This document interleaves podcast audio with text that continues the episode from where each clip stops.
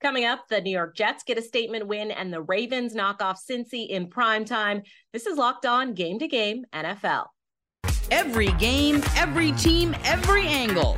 Locked On Game to Game, your team every day.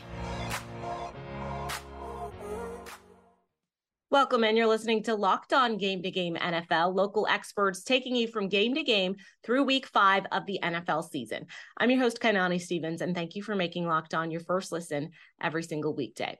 Just when it looked like the Jaguars might be figuring something out, hopefully, they uh, bring everybody right back down to earth with another stinker, this time against the Texans. Locked on Jags and Locked on Texans go over a tough one to watch in Jacksonville the Jaguars lose 13 to 6 to the winless Houston Texans, who are not winless anymore because they won their ninth straight against Jacksonville, who performed what I call a clunker here, where they outgained 422 to 228. They outgained Houston, but they committed two turnovers, one in the red zone by Trevor Lawrence, who has for two straight weeks not played like a guy worthy of being the first overall selection in the draft they have to do some soul searching.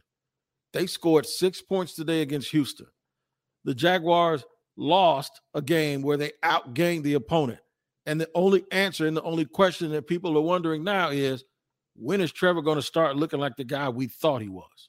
The Houston Texans get their first victory of the season, beating the Jacksonville Jaguars 13 to 6 on the road.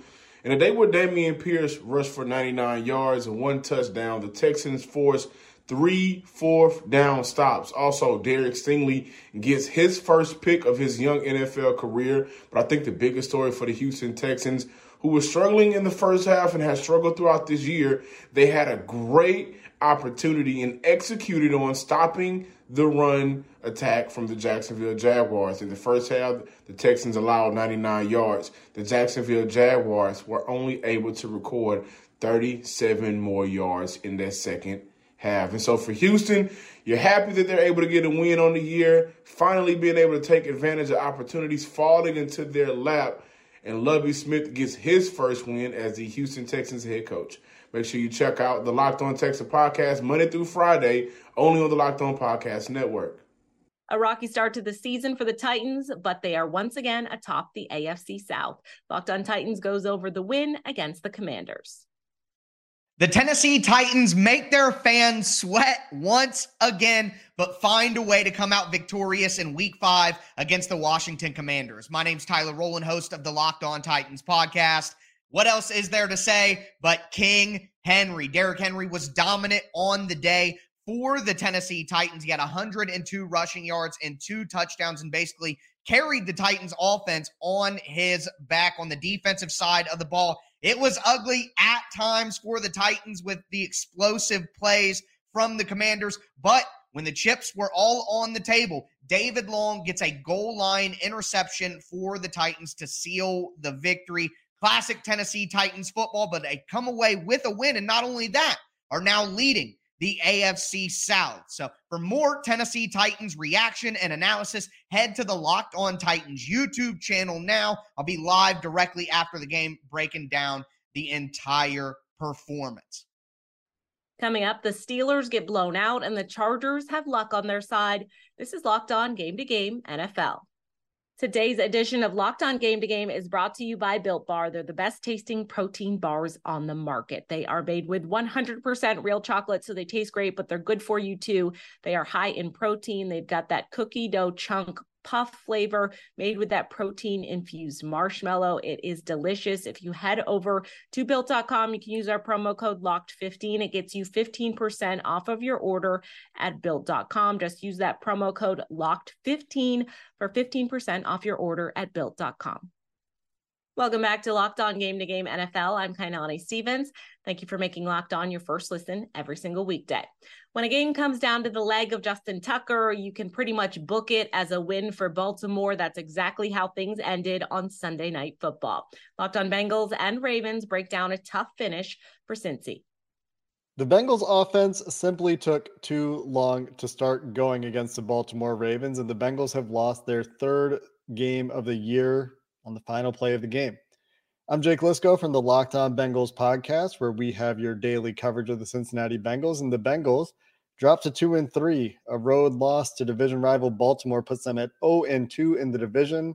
Justin Tucker hits a walk-off kick for the Ravens to win 19 to 17. And this is a game that the Bengals could have won had the offense found its footing early.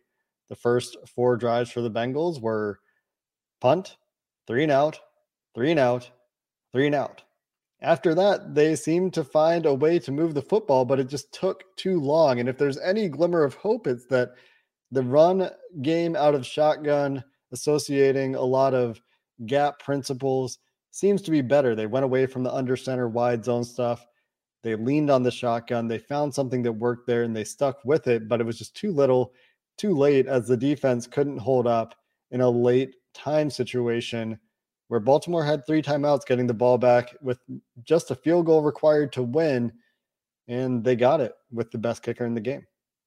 The Baltimore Ravens pick up a massive divisional win in prime time over the Cincinnati Bengals in week five by the final score of 19 to 17. This is Kevin Alshecker, the host over at Locked on Ravens. And in a game where both quarterbacks looked mortal in Lamar Jackson and Joe Burrow, the Ravens got it done on the leg of Justin Tucker, who ended up nailing four field goals, including the game winner as time expired. There's never a doubt when you have the greatest kicker of all time on your side if you're the Ravens. Now, for Lamar Jackson, not his best day again after not his best day also in week four against Buffalo. Two overthrows for clear touchdowns on a span of three plays, but the offense still got the job done, at least getting into field goal range. The Ravens did only go one of three in the red zone, so that's an area they'll have to clean up. And on defense, the Ravens ended up doing just enough to win this football game. Joe Burrow did not look comfortable in the pocket. Now, the Bengals' ground game did end up overperforming for what they did over the first four weeks of the 2022 season. Cincinnati came into the game averaging 3.1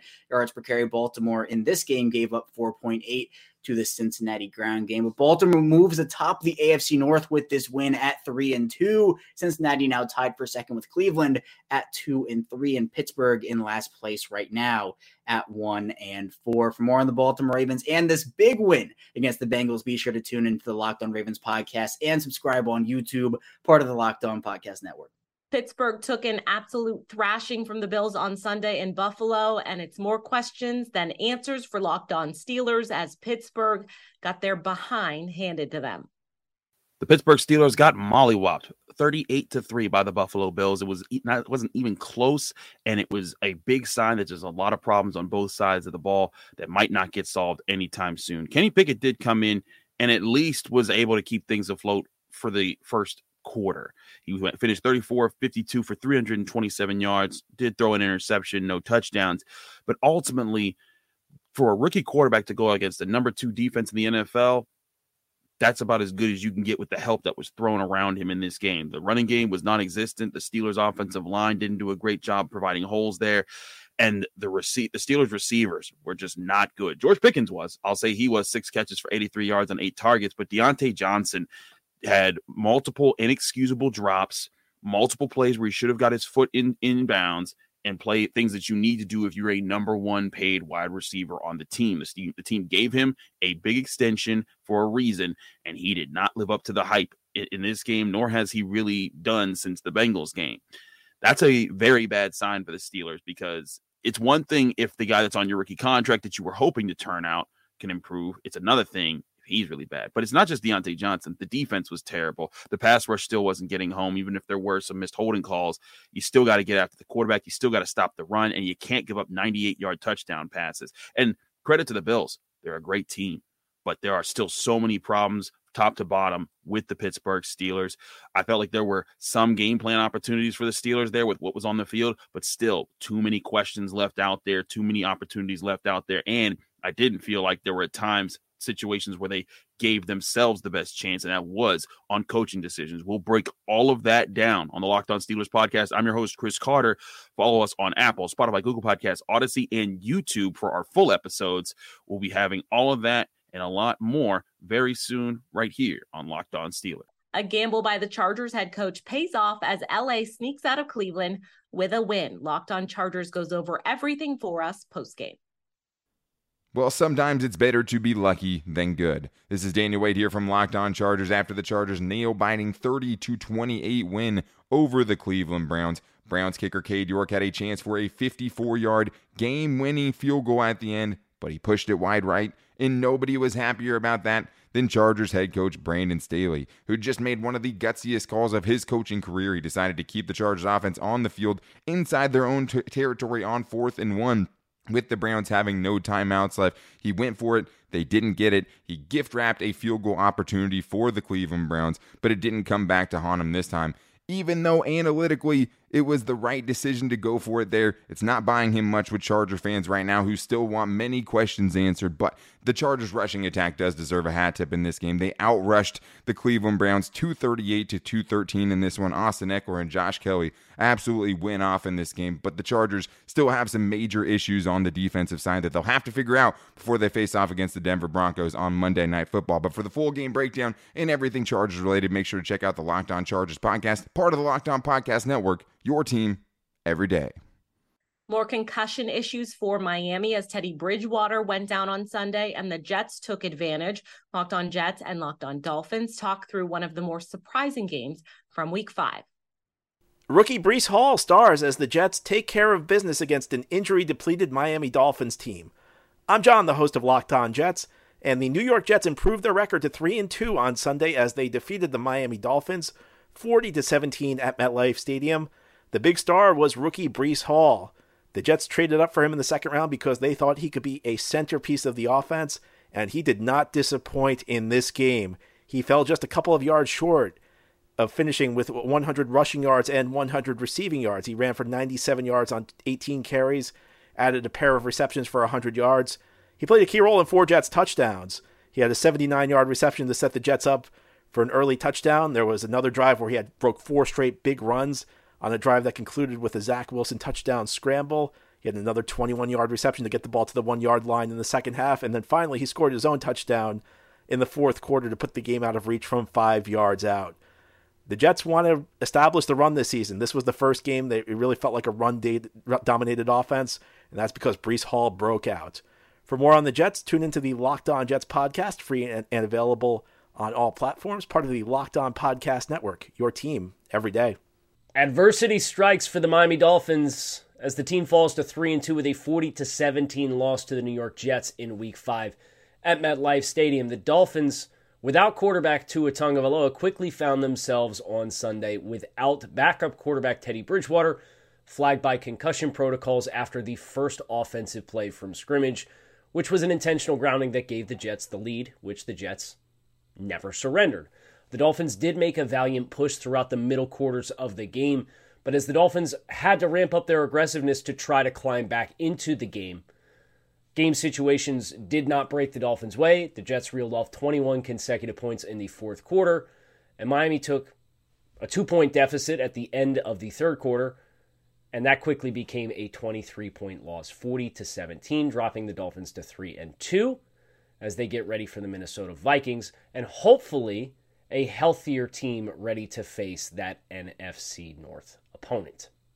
That's all for today on Locked On Game to Game NFL. Thank you for making Locked On your first listen every weekday. Make sure you subscribe on YouTube and wherever you get your podcasts to Locked On NFL and check out your teams, your favorite teams, Locked On podcast as well. I'm Kainani Stevens. This has been Locked On Game to Game.